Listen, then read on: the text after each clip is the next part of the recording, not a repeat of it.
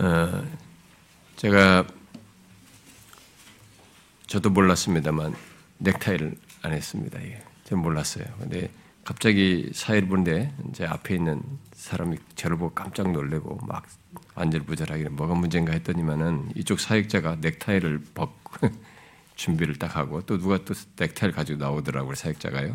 그러니까 제가 다 저를 벌써 눈치채고 이렇게 해준 것인데 음, 어, 제가 거울을 잘 안 봅니다.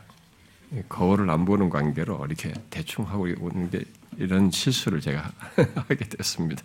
제가 외국 집회 가가지고 음, 굉장히 더워서 뭐 그 사람들은 뭐 넥타이도 안 하고 잘 설교도 잘 하고 그래서 너무 덥기도 해서 제가 넥타이 좀 벗겠다고 하고 설교를 시작하기도 했는데 어, 오늘은 뭐 덥지도 않은데 부득불하게 제가 실수를 이렇게 하게 됐습니다. 네. 음.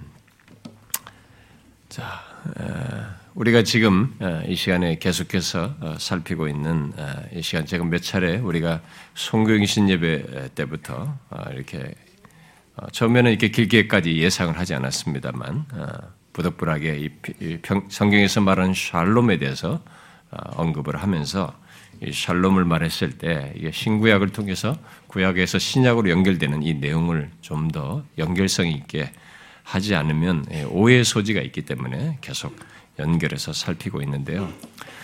아, 이 땅을 사는 하나님의 백성들에게 하나님께서 아, 샬롬, 그 평강을 말씀하시면서 그 평강을 누리도록 말씀하신 내용, 아, 그것을 지금 쭉 좀 연결해서 살피고 있습니다.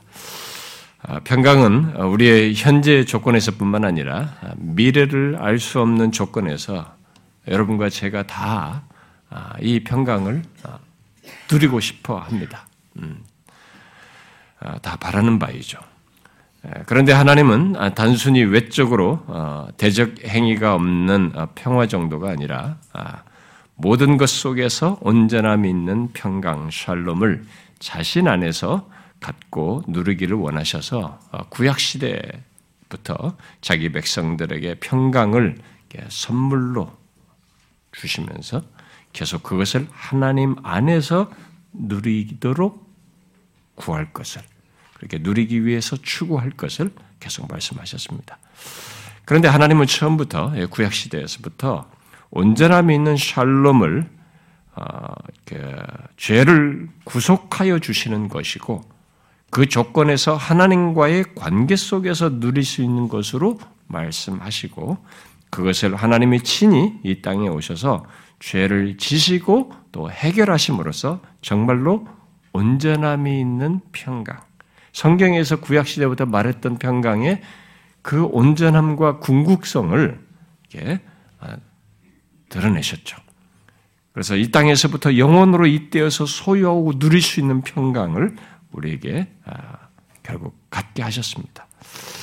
우리는 그런 신앙적 그 구약을 넘어서서 신약으로 이어서 그리스도 안에서 성취된 그런 어, 샬롬에 대해서 먼저 어, 지난 두 시간 동안은 신약에 연관된 내용으로 어, 살폈습니다. 하나님께서 친히 육신을 입고 이 땅에 오셨을 때 바로 그 상황을 전사들은 예수 그리스도의 나심에 대해서 하늘에서는 하나님께 영광이고 땅에서는 평화다. 샬롬이라고 함으로써 바로 이 땅에 오신 하나님 곧 예수 그리스도로 말미암아 샬롬이 있게 되었음을 말했습니다. 아, 그런데 천사들은 흥미롭게도 그런 복된 소식을 온 백성에게 전할 기쁜 소식이다 이렇게 말을 하면서도 정작 그 평화를 얻어 누리는 사람은 이 땅의 모든 사람이 아니라 그들 중 일부인 것을 시사했습니다. 어떤 자들이라고 했습니까? 누가 보면 2장에 말한 대로 하나님이 기뻐하시는 사람들 중에 그랬어요. 우리는 그들이 누구인지를 요한복음 14장에서 우리가 지난주 살펴본 요한복음 14장에서 예수님께서 평강을 유산으로 남겨 주시면서 말씀하시는 것에서 대상을 알게 되죠. 누구입니까? 유다가 빠진 예수님의 참 제자들이에요. 곧 예수님을 진실로 믿고 따르는 사람들이죠. 계속되는 신약의 서신으로 말하면 각 서신에서 그리스도인들에게 평강이 있으라라고 했는데 그 평강이 있으라고 한 각 교회의 신자들 그리스도인들을 두고 말을 한 것이죠. 그래서 예수님은 그들에게 자신이 잡혀 죽으시기 전에 이미 제자들에게 요한복음 14장에서 말씀하셨죠. 평안을 너희에게 끼치노니 곧 나의 평안을 너에게 주노라. 내가 너에게 주는 것은 세상이 주는 것과 같이 아니하니라. 너희는 마음에 근심하지도 말고 두려워하지도 말라. 그랬습니다. 우리는 그 말씀에서 구약에서부터 말해온 샬롬의 궁극적인 것이 무엇인지를 보게 됩니다. 뭡니까? 바로 예수님 자신의 평안이에요. 자신의 것이에요. 자신이 하나님 안에서 평안의 걸림돌인 죄의 방해 없이 갖고 누리셨던 평안입니다. 물론 예수님 자신의 평안은 이 땅에서부터 누리는 것을 넘어 우리의 죄를 지시고 죽으셨다가 부활하여서 승리하신 조건에서 더욱 완전하고 풍성히 누릴 그런 평강을 포함한다고 했습니다. 결국 예수님께서 아, 예, 유산으로 남겨주신 평안은 죄와 사망이 해결되어서 하나님과 화평하고 또 다른 사람과의 관계에서도 화평을 갖게 되는 또 자신 안에서도 갖는 내적인 평안 등 그야말로 이 땅에서부터 이 평안의 총체적인 것이죠. 그런 것들을 맛보면서 영원으로 잇대어서 온전한 조건에서 누릴 것을 말을 한 것입니다. 그러하기에 예수님은 근심하지도 말고 두려워하지도 말라라고 한 것입니다. 그리고 요한복음 16장 33절에서 내 안에서 평안을 누리는 것을 말씀하시면서 세상에서 환란을 당하나 그리스도께서 세상을 이기신 것을 기억하고 결국 죄와 사망을 이기신 것을 기억하고 담대하라고 했습니다. 아, 저는 이 송구인신 예배 때부터 이 샬롬에 대해서 계속 살피면서 한 가지 질문을 반복하고 있습니다. 뭐였습니까? 그것은 우리가 지금 다양한 조건에서 또 미래를 알 수 없는 조건에서 성경이 말하는 샬롬, 이 평강을 소유하여 누리고 있는가 하는 것이에요. 저는 단순히 성경이 샬롬에 대해서 무엇이라고 말하는가에 대해서 지식을 갖게 하기 위해서 이런 내용을 지금 여러분들에게 설명하고 있는 것이 아닙니다. 우리 앞에 펼쳐지는 시간 속에서 평강을 알고 소유하여 누릴 수 있는 조건에 있는 주의 백성들, 그리스도인들이 과연 이 평강을 누리는가 하는 거예요. 아, 혹시 누리지 못한다면 그것은 그리스도인에게 있어서 당연한 것이 아니라는 것이죠. 이미 지난 시간에 말했다시피 만일 그렇지 못하다면 그 사람은 자신이 하나님께서 평안을 얻어 누릴 수 있는 조건에 있게 한 사람인지 곧 하나님이 기뻐하시는 자인지부터 어, 확인해야 되겠죠. 그리고 그 다음에는 자신이 그런 자임에도 분명히 예수 그리스도를 믿는 자임에도 평강을 누리지 못하고 있다면 어, 먼저 앞서서 말한 내용으로 말하면 두 가지를 확인해야 되겠죠. 하나는 그가 알고 있는 평강이 어떤 것인지, 그 성경이 말하는 평강인지부터 또한 확인해야 되겠죠. 이 평강을 누리고 못 누리고 기준을 이 세상적인 평강의 기준으로 말할 수 있기 때문에 성경이 말하는 평강인지를 확인해야 될 것입니다. 신약에서 샬롬의, 샬롬의 궁극적인 것으로 말하는 것은 근심케 하고 두렵게 하는 상황, 또 환란을 당하는 조건에 있음에도 그런 것들에게 압도되거나 흔들리지 않는 온전함을 그리스도 안에서 갖는 것으로 말을 하고 있습니다. 단순히 상황 개선을 평강으로 말하지 않고 그리스도 안에서 죄와 사망이 해결되고 영원으로 잇대어서 누릴, 누릴 그 평강으로 인해서 상황이 어떻든 그 어떤 것도 자신을 압도하거나 흔들 수 없는 평안을 얘기하는 거예요. 구약에서의 평강은 하나님께서 외적인 것들을 허락하심으로써 그 주신 것들 속에서 온전함을 갖는 것으로 주로 이렇게 말을 했습니다만 신약에서의 샬롬은 그 정도를 훨씬 넘어서서 외적인 것들에 의해서 좌우되지 않는 거예요. 구약에서는 외적인 것들을 주시고 그런 거 주신 것들 속에서 온전함에 강조점이 좀 있었어요. 그런데 신약에 와서는 이 외적인 것들에 의해서 좌우되지 않을 정도로 그리스도 안에서 얻게 된 영원한 복을 영구한 복을 소유하여서 누리는 것 속에서 이 온전함을 얘기하는 거죠. 그러니까 세상조차도 흔들지 못하는 그런 평강을 얘기하는. 그 세상보다도 더 강력한 것으로서 이 평강을 말을 한 것입니다. 왜냐하면 죄와 사망을 이긴 세상을 이긴 가운데서 갖는 평안이니까요. 그래서 세상 전체가 나를 흔들어도 흔들리지 않는 그리스도 안에서의 평안. 그야말로 영원으로 잇대어서 갖는 온전함 있는 평강을 궁극적으로 말을 하고 있는 것입니다. 문제는 그런 샬롬을 알고 소유하는 것을 넘어서서 누리는가 하는 거예요. 혹시 그런 샬롬 대신 예수 믿어서 문제 해결을 받고 아, 그런 어, 그로 인해서 어, 그런 조건 속에서 사는 것을 샬롬으로 생각하면서 자신의 형편과 처지에 따라서 샬롬을 말하고 그래서 좋으면 평안을 누린다고 말을 하고 안 좋으면 평강을 못 누리고 있다고 말한다면 그것은 성경이 말하는 평강을 완전히 오해하고 있는 것입니다. 그것부터 수정해야 하는 것이죠. 또 자신이 평강을 알고 소유하고 있음에도 평강을 누리지 못하고 있다면 그는 평강을 못 누리는 것과 관련해서 신구약에서 일관되게 말하는 사실, 죄를 자백하고 품지 않고 어, 자백하지도 않고 죄를 품고 있는 건 품고 있지는 않은지 또 자신의 마음을 하나님께 흔들림 없이 두며 그를 신뢰하고 있는지를 확인해야 되겠죠. 예수 믿는 우리들이 그리스도 우리들이 그리스도께서 십자가에 달리시기 전에 유언으로 남겨서 결국 갖게 한 이 평강은 단순히 기분 전환용도 아니고 또 일시적으로 심리 안정과 치유와 상황 개선 정도를 말하는 것이 아닙니다. 우리들이 진실로 소유하여 누릴 평강은 예수님께서 주어 갖 갖고 누리게 한 그 평안은 예수님 자신의 평안이에요.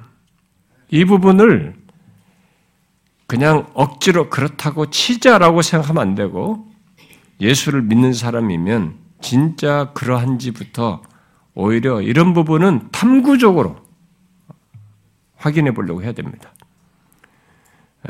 바로 그리스도께서 죄에 막힘 없이 하나님 안에서 누리셨던 평안이요.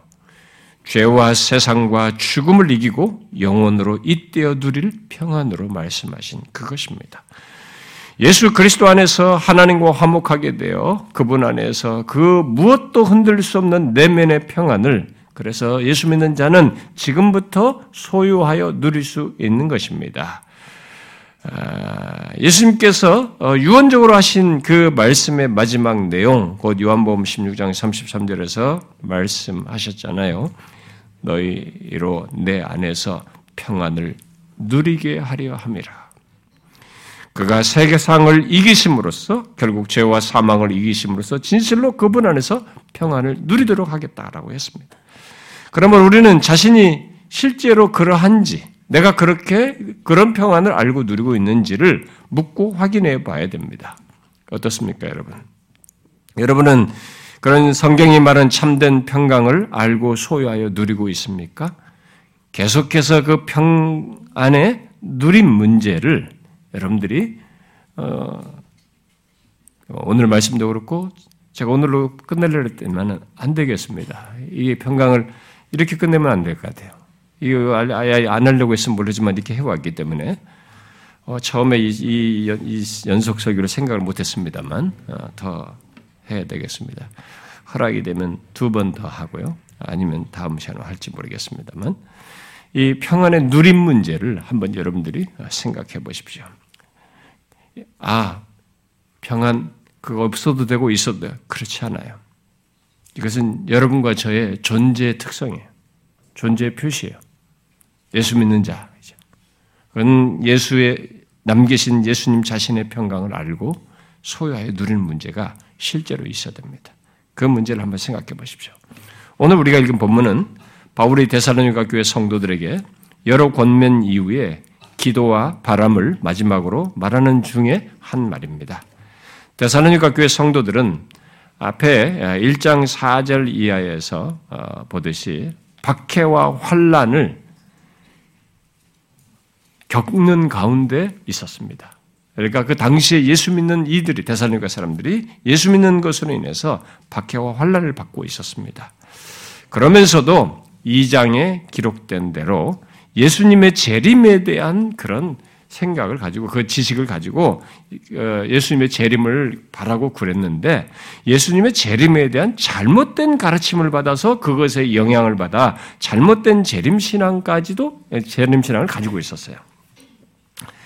어, 그리고 3장 여기 우리가 오늘 참고로 읽었던 6절 이하에서 보듯이 교회 공동체 안에 어, 빈둥거리면서 일하기 싫어하는 사람들, 6절 표현대로 말하면 게으르게 행하는 사람들이 있었습니다.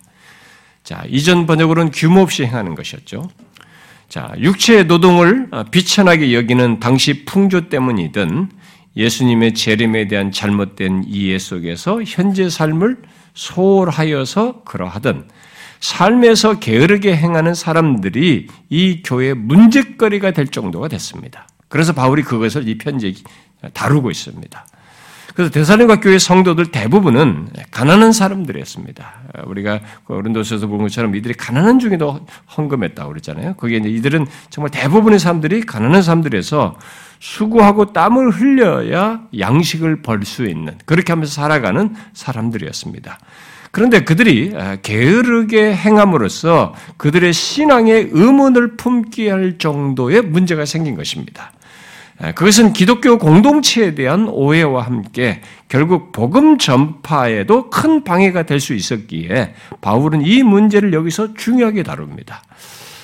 그래서 우리가 아, 읽었습니다만은 그 3장 그 10절 이하에 그렇잖아요. 우리가 너희와 함께 있을 때도 너희에게 명하기를 누구든지 일하기 싫어하고 먹지도 말게 하라 하였더니 우리가 들은즉 너희 가운데 게으르게 행하여 도무지 일하지 아니하고 일을 만들기만 하는 자들이 있다 하니 이런 자들에게서 우리가 명하고 주 예수 그리스도 안에서 권하기를 조용히 일하여 자기 양식을 먹으라 하노라라고 했습니다.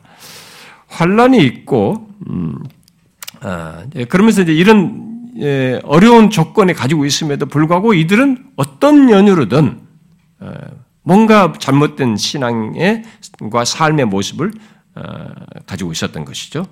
그래서 바울은 이런 얘기를 한 뒤에 바울의 권면을 듣지 않는 자들로 하여금 자신들의 행위와 이 부끄러움을 알게 하여서 어, 알게 하고 어, 그리고 권면하라고 말을 하면서 어, 오늘 본문을 어, 거기에 연결해서 하고 있습니다.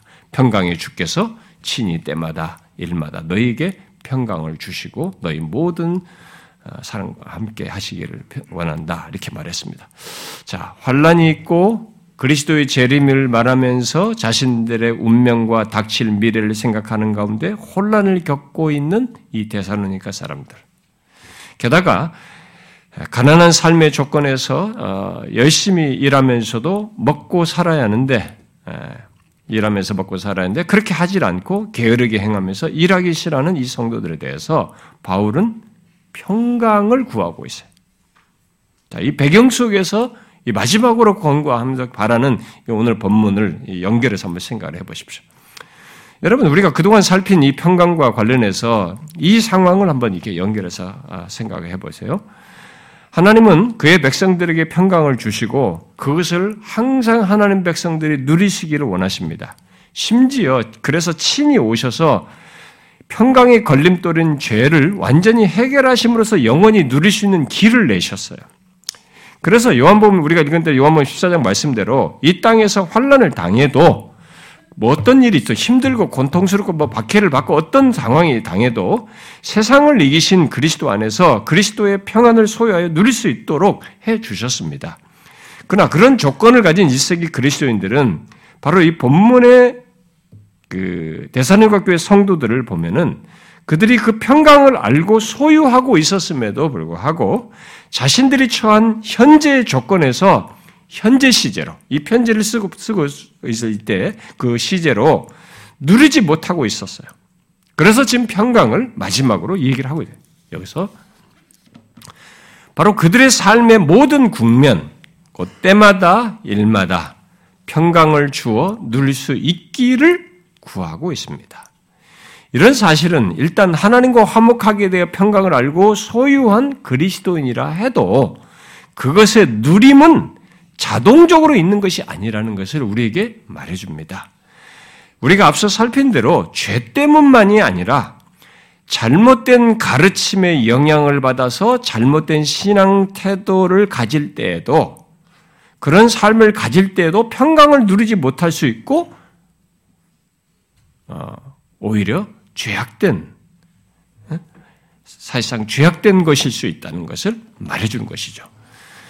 하나님의 말씀을 따라서 삶을 사는 대신에 나태하고 게으르게 살며 교회 공동체 안에서 문제를 일으키는 모습으로 인해서도 그야말로 우리의 신앙과 삶이 바르지 않은, 않은 조건에 있을 때에도 평강을 누리지 못한다는 사실을 말해주고 있는 것이죠.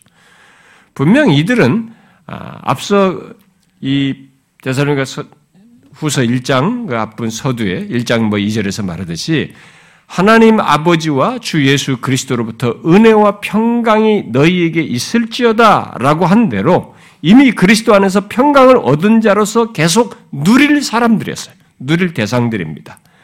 바울이 각 교회 편지를 편지를 쓸 때 평강을 은혜와 함께 그것도 은혜를 말한 뒤에 그것에 이어서 평강을 말하면서 이것들이 은혜와 평강이 있을지어다라고 한 것을 우리는 가볍게 지나가면 안 됩니다. 그 쉽게 생각하면 안 돼요.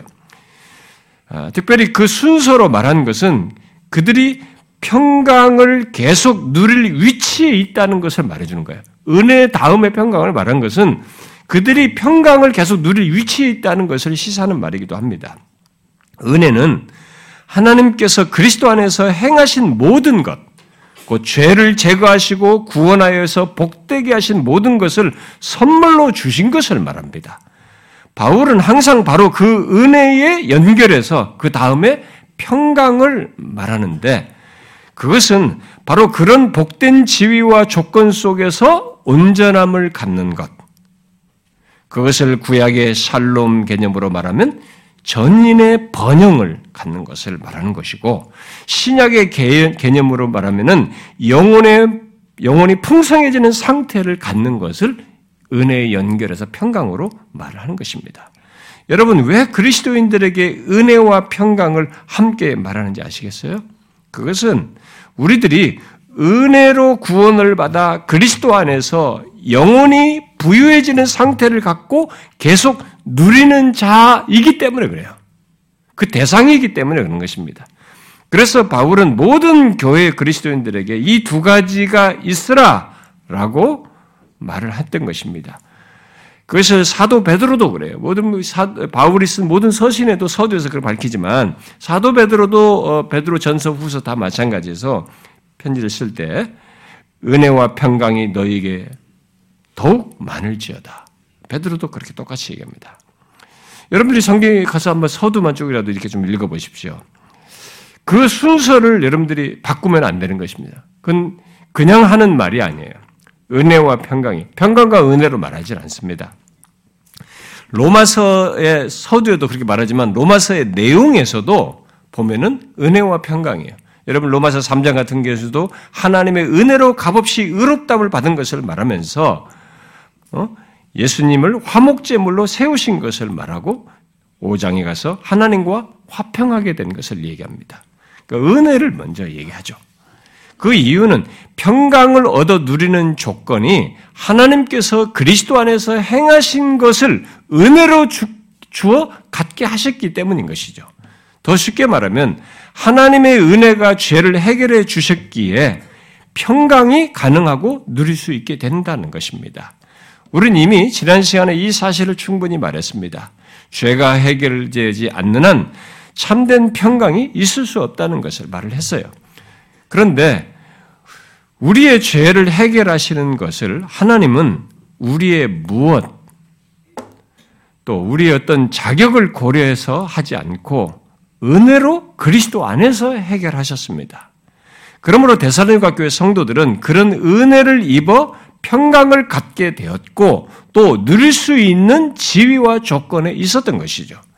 아니 그것은 모든 그리스도인들에게 똑같이 다 해당하는 것입니다. 그래서 하나님과 주 예수 그리스도로부터 은혜와 평강이 더욱 많을지어다 라고 하는 이 말씀은 지금도 우리 모두에게 해당하는 것입니다. 이 성경의 기록은 예수 믿는 우리 모두에게 똑같이 해당하는 내용이에요. 자, 그러나 그런 대상인 대살라니까 교회 성도들은 본문에서 평강을 누리는데 방해를 받고 있었습니다. 그래서 평강을 구하고 있어요. 물론 그런 일은 앞으로도 얼마든지 있을 수 있는 일이어서 바울은 계속 때마다 일마다 평강 주시기를 구하고 있습니다. 우리는 이 말씀에서 평강과 관련해서 두 가지 사실을 생각하게 됩니다. 또 생각해야 되는데 하나는 평강을 누리시는 조건에 있어도 풍성히 누리 못 누리는 누리지 못하는 일이 있다는 것이고 또 다른 하나는 그런 조건에서 계속 평강을 받아 누리는 것은 평강의 주께서 주셔야 한다는 것입니다.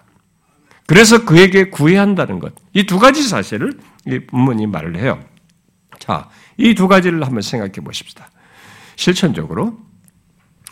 여러분, 여러분들도 어, 예수 믿으면서 평강을 못 누릴 때가 있죠. 예수 믿으면서도 평강을 일시적으로 상실할 때가 있죠. 어, 그리스도 안에서 죄가 해결되고 세상과 사망을 이기신 그리스도 안에 내가 있고 하나님과 화평하게 되어 샬롬을 알고 소유하고 있음에도 구체적으로 말하면 하나님과의 화평, 다른 사람과의 화평이라는 세계를 알게 되고 그런 것을 갖게 되고 그것을 교회에서 경험하게 되고 또 내 안에서 어, 내적인 평안까지 알고 누릴 수 있는 자임에도 평강을 누리지 못하는 때가 있지 않습니까? 여러분들에게도. 여러분들은 그런 상태를 어떻게 이해하고 또 어떻게 처리하십니까? 이 질문은 굉장히 중요합니다. 이런 질문에 해당하는 것을 생각지 않고 신앙생활을 계속하는 사람들이 있거든요. 그건 우리가 큰 것을 놓치는 것입니다. 그런 상태를 여러분들은 어떻게 이해하시고 어떻게 처리하십니까? 예수 그리스도 안에서 하나님과 화평하여 죄와 사망에서 영원히 벗어난 평강을 알고 소유하고도 어떤 상황에서 그리고 어떤 때에 평강을 누리지 못하니 있다 누리지 못하는 일이 있다는 것을 우리들은 알고 경험하게 돼. 그걸 어떻게 처리하느냐예요. 혹시 여러분들이 그런 상태를 어쩔 수 없는 것으로 또 당연한 것으로 여기면서 별로 또 그것을 중요하게도 생각지 않으면서 의식치 않고도 지나가는 일이 있지 않나요? 아닙니다. 그것은 이 땅에 가장 복된 것, 곧 예수 그리스도께서 유산으로 남겨주신 자신이 십자가에서 죄와 세상을 정복하고 모든 걸 이겨서 유산으로 남겨주신 그 예수 그리스도 자신의 평강을 소유하여서 누릴 특권을 자기가 지금 놓치고 있는 것이에요. 또 하찮게 여기는 것을 취급하는 것입니다. 그렇게 해서 결국은 자신이 평강을 누릴 조건인데 누리지 못하는 그러니까 그리스도인의 영광인데 그 영광을 못 누리는 그러니까 스스로를 비참하게 그리스도인으로서 스스로를 비참하게 하는 일이 되는 것입니다. 그래서 정상적이라면 평강을 알고 소유한 그리스도인은 자신이 현재 시제로 누리지 못하는 상황과 때를 헤아려 봐야 됩니다. 자기가 지금 그렇지 못하다면 그걸 헤아려 봐야 돼. 아예 평강을 모르는 사람, 소유하지 않은 사람이라면 아무 상관이 없어요. 정령, 그렇지만은 정령 자신이 예수 그리스도를 믿어 하나님과 화목하게 되고 죄와 사망이 영원히 해결되어서 참된 평강을 알고 소유한 자임에도 평강을 누리지 못한다면 그것이 그 자신에게도 비참한 일이지만 그것으로 끝나지 않는다는 것까지 알으셔야 됩니다. 신자인데도 그런 조건인데도 평강을 누리지 못하면 그것이 다른 사람들에게도 특히 공동체 지체에게도 어려움을 줘요. 여러분 아시죠? 그래서 다음 주에 제가 빠뜨리려고 하다가 결국 다음 주에 하려고 하는 게 다른 사람들에게 어려움을 줘요. 자신이 평강을 못 누린 것이 다른 사람들에게도 영향을 주고요. 심지어 복음 전파에도 방해를 가져옵니다. 어, 예. 오늘 본문 말씀대로 그래서 우리는 오늘 본문 말씀이 실제 우리 경험이 되어야 되는 거죠. 여러분 예수 믿는 우리들이 평강을 누리는 것은 개인적 경험에 한정되지 않는다는 걸 아셔야 합니다.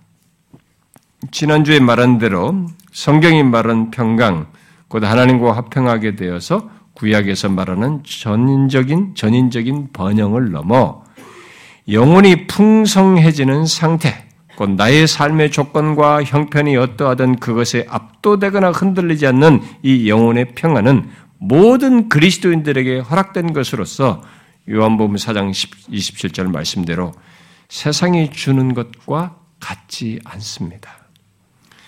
그래서 나를 넘어 다른 사람, 다른 지체까지 또 그리스도를 알지 못하는 사람들에게까지 영향을 미칠 수 있는 평강이에요. 그런 그러니까 이게 단순히 심리적으로 내 개인적인 내적인 정도의 평강 문제가 아니에요. 세상이 주는 것과 같지 않은 세상이 줄 수 없고 알지 못하는 평강을 말하기 때문에 그것까지 연결돼 있어요. 그래서 에베소서 2장 같은 경우는 평강을 얘기하면서 이 평강을 다른 사람과의 관계까지 연결해서 말을 합니다.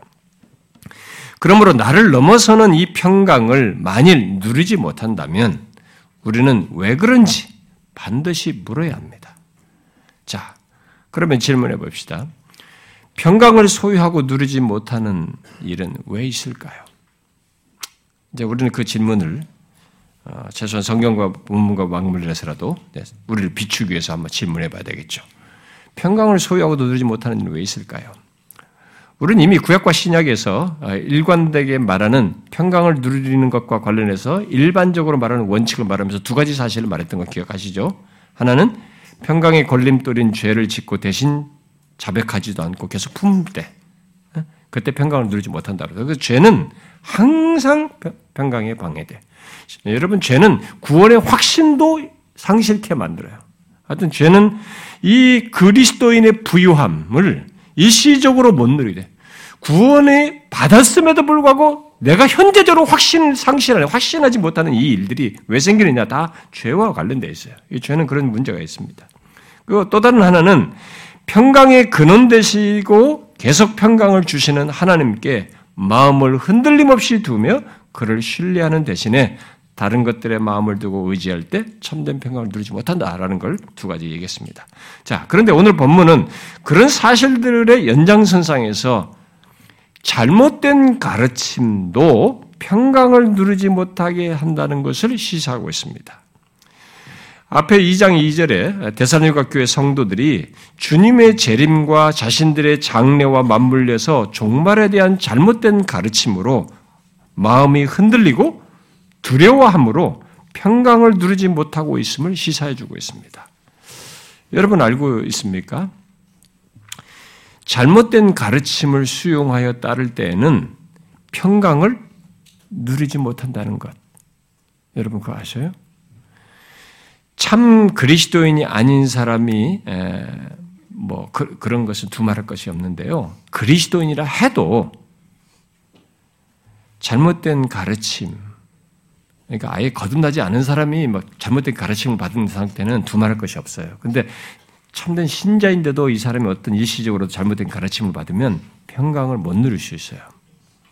그래서 이 잘못된 구원관이나 왜곡된 이 종말론, 잘못된 예, 종말론의 가르침은 가르침을 따른 사람들을 잘 보면 예외 없이 평강을 못 누려요.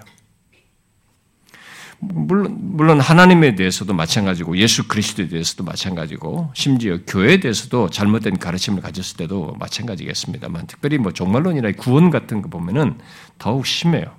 왜 그런지 아십니까? 평광의 근원이신 하나님, 곧 삼위 하나님, 하나님은 진리의 하나님이시면서 질서의 하나님이시거든요. 평강의 근원이신 그분 진리의 하나님이시요 질서의 하나님이신데 거기와 연결성을 가지고 있지 않으면 평강을 못 누릴 거죠. 그러므로 잘못된 가르침, 가르침은 결국 예, 이 하나님과의 관계, 평강의 하나님과의 관계가 이게 같이 뒤틀리게 돼, 왜곡되게 되는 거죠. 최소한 그 관계의 생기를 잃게 됩니다. 어, 주관적으로 또 그 잘못된 가르침을 따라서 잘못된 방식으로 가짐으로써 관계를 가짐으로써 결국 평강을 잃게 되는 것이죠. 하나님을 믿고 따르는데 왜곡된 진리의 영향을 받고 질서 대신 혼돈의 영의, 영의 영향을 받으면 평강을 일시적으로라도 잃게 돼요. 그때는 거의 영혼의 안식과 평안 대신에 초급함과 두려움을 갖죠. 거의. 여기서 잘못된 가르침을 가진 사람들 잘 보면 그들은 평강이 없어요. 초급함과 두려움이 아주 특징적으로 갖게 돼요. 나름 종교적인 열심을 내는데도 그 열심 속에는 안식과 평안이 아니에요. 초급함과 불안과 두려움, 그게 있습니다. 여러분들 중에도 그런 경험을 한 사람이 있을 거예요. 오늘 본문도 시사하듯이 평강은 구원받아서 영원히 누릴 평강뿐만 아니라 매일매일 누리는 평강까지 평강의 근원이신 하나님 또는 주님과 바른 관계 속에서 가는 것입니다. 특히 잘못된 가르침은 공통적으로 자신의 무엇에 의해서 곧 자신들이 행하는 것에 의존하기 때문에 평강의 근원이신 주님 안에서 얻고 누리는 이 평강을 못 누려요.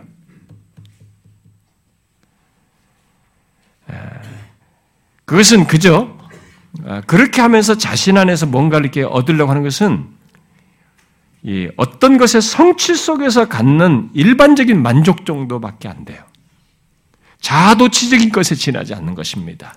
예수 그리스도께서 주시는 내, 내 평안이라고 말하는 것, 하나님 안에서 누리는 영혼의 안식과 이 부유함이 있는 평안을 못 누려요.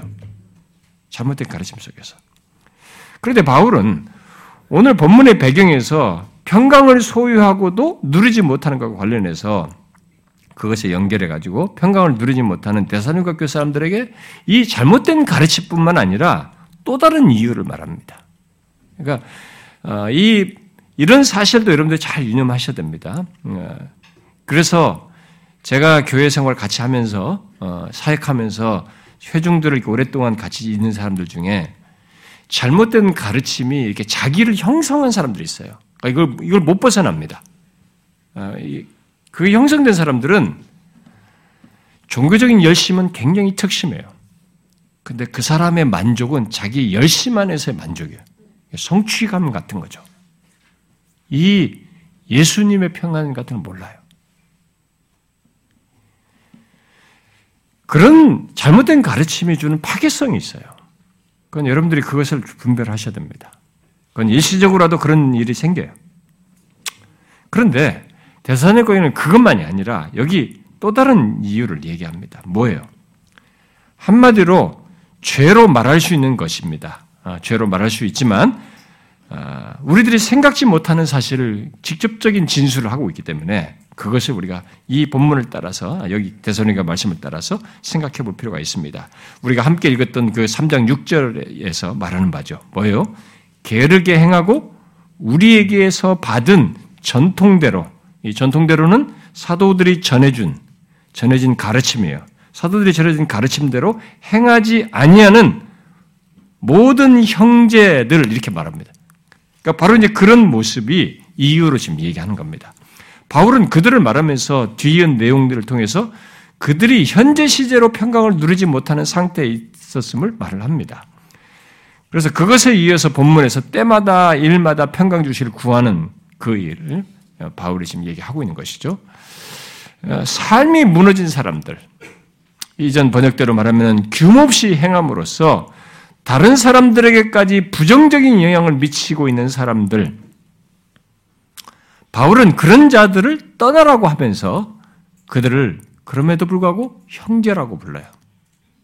그리고 그들에게 11절에서 우리가 들은 즉 너희 가운데서 게으르게 행하여 도무지 일하지 않냐고 일을 만들기만 하는 자들이 있다 하니라고 하면서 이런 자들에게 명하고 권할 것을 얘기합니다. 그러니까 여전히 권하고 있어요. 그리고 이어서 바울이 편지로 권하는, 어, 어, 권하는 말을 순종하지 아니하는 자들, 어, 그 사람을 지목하여 사귀지 말고 그러하여금 부끄럽게 하라라고 하면서도 그러나 원수같이 생각하지 말고 형제같이 권면하라 이렇게 말합니다. 중요한 것은 그렇게 말하고는 이어 평강을 구하며 주께서 너희 모든 사람과 함께 하시기를 원한다 이렇게 말해요. 그러니까 그 문제 있는 사람들까지 포함하여 너희 모든 사람에게라고 말을 하고 있습니다. 자, 이런 사실은 현재 대사로니까 교회에 속하여 여기 1장 2절 말씀대로 앞에 1장 2장 말씀대로 은혜와 평강을 말하며 받는 조건에 있음에도 3장 6절 이하에서 보는 것과 같은 문제 어떤 문제예요? 사도에게서 받은 말씀대로 그 가르침을 받은 대로 행하지 않고 자기 임의대로 그야말로 규모없이 행할 때에는 평안을 누리지 못한다는 것입니다. 그들은 그렇게 삶이 흐트러지고 무너지는 것을 그야말로 빈둥대며 게으르게 행하는 것을 죄로 생각지 않고 자백도 하지 않았던 것 같아 보여요. 그런 정도는 뭐 두드러진 죄가 아니니까 이렇게 생각하면 했던 것 같습니다. 결국 그들에게는 평강이 없었던 것이 못 누린 거죠. 자, 이미 말한 대로 평강은 단순히 문제 없이 사는 것이 아닙니다. 크게 힘들지 않고 고생하지 않으면서 평안하게 사는 것을 말하지 않습니다. 성경이 말하는 평안은 그런 게 아니에요. 또 경제적으로 현실적으로 어려운 조건에서 그저 꾹꾹 참으면서 괜찮은 척 하는 것면서 사는 것도 아닙니다. 나 괜찮아, 나 괜찮아. 마인드 컨트롤하는 게 아니에요.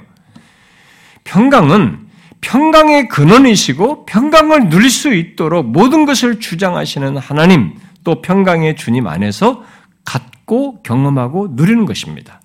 그러므로 평강을 때마다 일마다 경험하며 살기 위해서는 데살로니가 교회 안에 규모 없는 자들, 빈둥대는 자들처럼 삶이 무너져서는 안 된다는 거예요. 여러분, 우리들이 어떠할 때 평강을 누리지 못하는지 이런 말씀과 관련해서 한번 생각을 해 보십시오. 두드러진 죄와 관련해서만이 아니에요. 하나님의 말씀을 따라 규모 있게 행하는 대신에 자기 임의대로 게으르고 나태하게 살 때, 그야말로 우리의 삶이 하나님의 말씀과 달리 자기 본성대로 행할 때, 한마디로 하나님의 말씀에 비추어 볼 때 삶이 무너진 모습을 가질 때 평강을 잃고 누리지 못한다는 거예요. 여러분의 지난 날을 한번 보십시오. 여러분의 삶이 흐트러지고 게으르게 살고 자기 임의대로 살고 그랬을 때 어떠했습니까? 저는 우리가 가지고 있는 일반 은총을 누리면서 삶에서 수고하면서도 적절하게 쉼을 갖고 이런 여가를 갖는 거 그걸 지금 나쁘다고 말하는 게 아닙니다. 그게 아니라 삶이 흐트러지면서 자기 임의대로 살면서 이렇게 하는 모습들 있잖아요. 게으르게 나타나는 것들이. 그랬을 때 여러분들이 어땠습니까? 평강을 누리셨습니까? 잘 보시면 그때는 평강이 아니라 본성대로 즐기는 시간이었을 것입니다. 성경이 말한 평강은 아니었을 거예요. 여러분, 평강은 그것을 주시는 주님 안에서 또 그분과의 관계 속에서 얻어 누리는 것이어서 그의 말씀을 따르지 않는 삶의 모습 속에서는 풍성이 못 누립니다. 이 여기 문맥에서 이들이 말한 게못 누린 이유예요. 우리가 앞서서 살펴던 두 가지에 연결해서 대사님과 교회의 모습을 보니까 이런 것들이 평강을 못 누린 것입니다. 그리고 우리가 삶에서 게으르고 나태하고 있는 거 있잖아요. 일하기를 싫어합니다. 신자인데도 그거 자기는 편안하다고 할지 모르지만 평강은 못 누려요. 자, 그런데 본문에서 두 가지를 생각하자고 그러지 않습니까? 아, 신자라도 못 누리는 일이 있다고 했죠.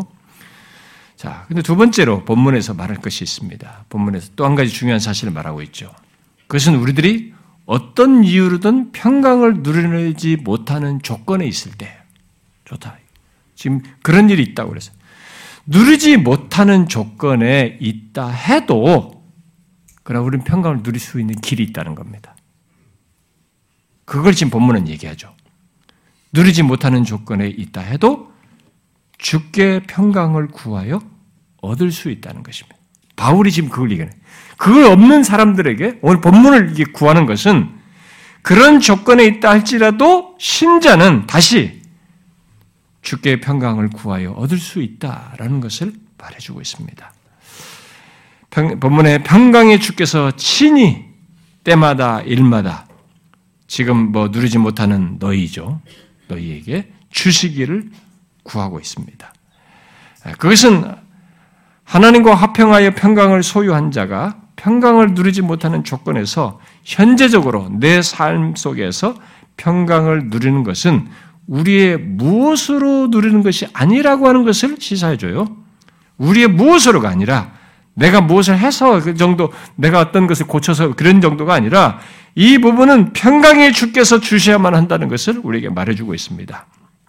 바울은 데살로니가 교회 보낸 이첫 번째 편지에서 어, 데살로니가 전서 5장에서 평강을 하나님과 연결시켰어요. 그래서 평강의 하나님이라고 이렇게 말을 했습니다. 아, 그런데 여기서는 평강의 주께서 이렇게 말하고 있어요. 구약에서부터 말한 평강의 왕으로 오신 예수 그리스도께서 자기 피로 하나님과 화목하게 하고 또 에베소 2장 말씀대로 우리의 화평을 화평이 되셔서 우리의 삶의 모든 국면에서 평강을 주시는 분이심을 말하고 있습니다. 그러므로 이 평강을 현재적으로 누리지 못할 때 다시 평강을 지금 나의 일 속에서 또 나의 문제와 상황 속에서 경험하며 누릴 수 있는 길은 일단 여기 바울처럼 평강을 주시는 주님께 구하는 것입니다. 주님께 어떻게 구해야 할까요? 그것은 당연히 앞서 살펴 어, 살폈던 말씀에 연결해서 먼저 평강의 걸림돌이 있으면 그것을 자백함과 동시에 회개함과 동시에 영원히 평강의 걸림돌인 죄를 제거하심으로써 자신의 평강을 유산으로 남겨주신 우리 주 예수 그리스도의 공로와 성취를 의지함으로써 구해야 할 것입니다. 정확히 아셔야 됩니다. 구약의 백성들이 평강을 누리기 위해서 마음을 하나님께 흔들림 없이 두며 그를 신뢰했듯이 우리는 평강의 걸림돌인 죄를 제거하신 우리 주님의 공로, 세상과 죄와 사망을 이기신 우리 주님의 성취 안에서 예수 믿는 내가 있다는 것을 알고, 그러니까 이런 중요한, 나는 그런 견고한 지위에 있다는 것을 알고, 그것을 보고 그런 내가 평강을 알고도 소유하여 못 누리는 것을 이상하게 여겨 평강의 주님께 지금의 나에게 바로 지금 나의 상황과 일과 문제 속에서 평강 주시기를 구해야 한다는 것입니다. 바울은 평강의 주께서 예수 믿는 우리의 삶 속에서 친히 때마다 일마다 평강을 주실 수 있음을 말하고 있습니다. 여기 때마다 일마다를 어떤 주석가는 때마다 곳마다로 이렇게 읽었어요. 곧 우리 주님께서 평강을 우리의 삶의 모든 시간 속에서 또 모든 장소, 환경에서 주실 수 있고 또 주시는 분이심을 믿고 구한 것입니다. 그렇습니다. 우리의 평강을 잠시 누리지 못하는 상태에 있을 수 있고 그렇게 한다 할지라도 주님은 우리에게 평강을 주실 수 있고 주시는 분이셔요. 그러니까 신자가 평강을 누리지 못하고 있는 것을 주님은 원치를 않습니다. 주실 수 있어요. 주시는 분이십니다. 우리의 삶의 모든 시간 속에서, 모든 장소, 모든 환경에서 주실 수 있어요. 그러므로 자신이 정령 예수 믿는 자이거든 하나님과의 화평하여 평강을 소유한 것을 넘어 실제로 누리는지를 살펴서 만일 내가 그렇지 못하다면 그것이 우리에게 결코 당연한 모습이 아니라는 것을 먼저 아셔야 됩니다. 아니에요. 그걸 알고 우리의 모든 시간 속에서 모든 일, 모든 환경에서 평강을 주시는 주님께 구해야 하는 것입니다. 바로 죄를 자백하며 주의 공로를 의지하여 담대히 구하십시오. 예수 믿는 우리는 죄와 사망과 세상을 이기신 그리스도 안에서 지금부터 영원으로까지 평강을 누려 마땅한 하나님이 기뻐하시는 자들이에요. 누가 보면 이 장 말씀대로 천사의 말대로 하나님이 기뻐하시는 자입니다. 하나님 안에서 온전함이 있는 평강을 누리지 못하는 것이 마땅한 것이 아니라 누리는 것이 마땅한 거예요. 우리는 예수님께서 죄를 해결하여 유산으로 남겨주시고 자신의 평안을 지금부터 얻고 누리도록 부름받은 사람들이에요.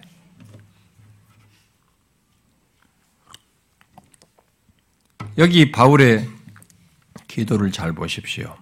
그는 평강을 구하면서 동시에 무엇을 구하고 있습니까? 뭘 바라고 있어요? 주님의 임재를 바라고 있습니다. 이 말씀을 설명하면서 모리스라는 사람은 그리스도인의 평안은 주님의 임재이다 이렇게 말했어요. 우리가 어, 언제 평강을 샬롬을 누리는지를 또 자세히 헤아려 보면 그것은 주님의 임재 가운데 있을 때예요. 주님의 임재 속에서입니다. 그래서 진실로 우리의 평안은 주님의 임재이다라고 말할 수 있어요. 그래서 우리들이 평안을 누리지 못한다는 것은 다시 말하면 주님의 임재를 경험하지 못한다는 말이 될 수 있어요. 풍성이. 이 사실을 알고 평강을 누리지 못하는 것을 이상하게 여겨야 합니다. 되게 안 좋게 생각해야 돼요. 그래서 평강의 주께서 임재 가운데 다시 평강을 주어 누릴 수 있도록 해달라고 구해야 하는 것입니다. 자백하여 돌이켜 그렇게 구해야 돼요. 여러분 평강을 누리는 것은 주님의 임재 속에서 온전함을 경험하며 사는 것이에요. 결국 그게 오늘 본문으로 보면 그러므로 평강을 꼭 누리기를 구해야 되는 것입니다. 그리하여서 주님께서 자신의 임재를 지금 나의 일 속에서 나의 환경 속에서 나타내심으로써 환경이 흔들 수 없는 영혼의 부유함 속에서 살기를 구해야 합니다. 우리가 이 세상에 무엇의 부유함 앞서서 그런 것은 부가적인 거예요. 구약에서 말하는 평강의 부가적인 것으로 하나님께서 온전함 속에 있는 부가적인 산물들이에요. 우리는 신약에서 이 온전한 의미를 말하는 대로 주님의 임재 가운데서 환경이 흔들 수 없는 영혼의 부유함 속에서 살기를 구해야 되는 것입니다. 그런 평강을 구해야 돼요. 다른 것으로 또 다른 곳에서 가짜 평강을 찾지 말고 영원한 평강을 얻게 하시고 주시어 누리게 하시는 주님 안에서 그의 임재 안에서 얻어 누리고자 해야 되는 것이죠. 우리는 그것을 사는 날 동안 이 땅에서부터 때마다 곳마다, 일마다 우리의 전 삶에서 언제든지 경험할 수 있다는 것을 잊지 말아야 됩니다. 여러분, 예수를 믿으면서 혹시나 성경이 이렇게 구약에서부터 신약으로 이뤄서 풍성하게 말한 이런 사실을 아직도 추상적으로 알고 있다면 그것이 나에게는 먼 얘기처럼 얘기했다면 기독교를 종교적으로 믿는 것입니다. 이렇게 평강의 실체로 오셔서 주시는 인격적인 관계 속에서의 경험이라는 거 하는 것, 하나님의 암 속에서 있는 이 세계를 이 사람이 지금 모르고 있다는 얘기예요. 평강의 근원은 하나님과의 이런 임재 속, 인격적인 관계 속에서 있는 것입니다. 그분과의 실제적인 알매 관계 속에서 있는 것이죠. 그래서 어, 우리가 다음 시간에나 그 다음 시간에도 계속 살필 수도 있겠습니다만 여러분들이 예수를 믿으면서도 이 평강의 세계를 알지 못하고 그리스도인에게 주어진 이 평강을 알지 못하고 사는 날 동안에 세상 사람들과 하나도 다를 바 없는 모습을 산출해내고 말하고 행동하고 그러면 여러분 그 사람이 그리스도인임에도 그런다면 죄 중에 있는 것입니다. 그건 죄를 범하면서 죄 가운데 사는 거예요. 이 복된 것을 놓치고 있는 것입니다. 저는 이것을 심리적으로 아주 몽롱하게 황홀하게 하는 것으로 설명해서는 안 된다고 봐요. 세상 환란이 있는데 이 환란이 나를 이기지 못할 정도의 견고한 그리스도 안에서 이 우리에게 주어서 갖게 한 죄와 사망을 이기신 견고한 유치 속에서 실제로 내적인 평안을 갖는 그것을 얘기하는 것입니다. 그러니까 이게 생생하게 인간이 창출해내는 게 아니에요. 신적인 것입니다. 주님과의 관계 속에서 있는 것입니다. 한번 보세요. 예수 믿으면서 우리가 이런 평강을 얼마나 알고 누리는지. 누리지 못하는 것을 당연시 여기고 있지 않나 말이죠. 아닙니다. 거꾸로요. 누리는 것이 당연한 것입니다. 우리는 그것을 구하면서 혹이라도 현재라도 그걸 못하고 있다면 오늘 본 말씀대로 사도 바울처럼 구하는 것입니다.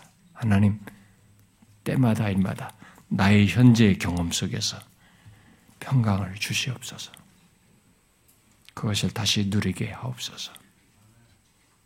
저와 여러분이 그걸 경험하며 순례의 길을 가기를 소원합니다. 기도합시다.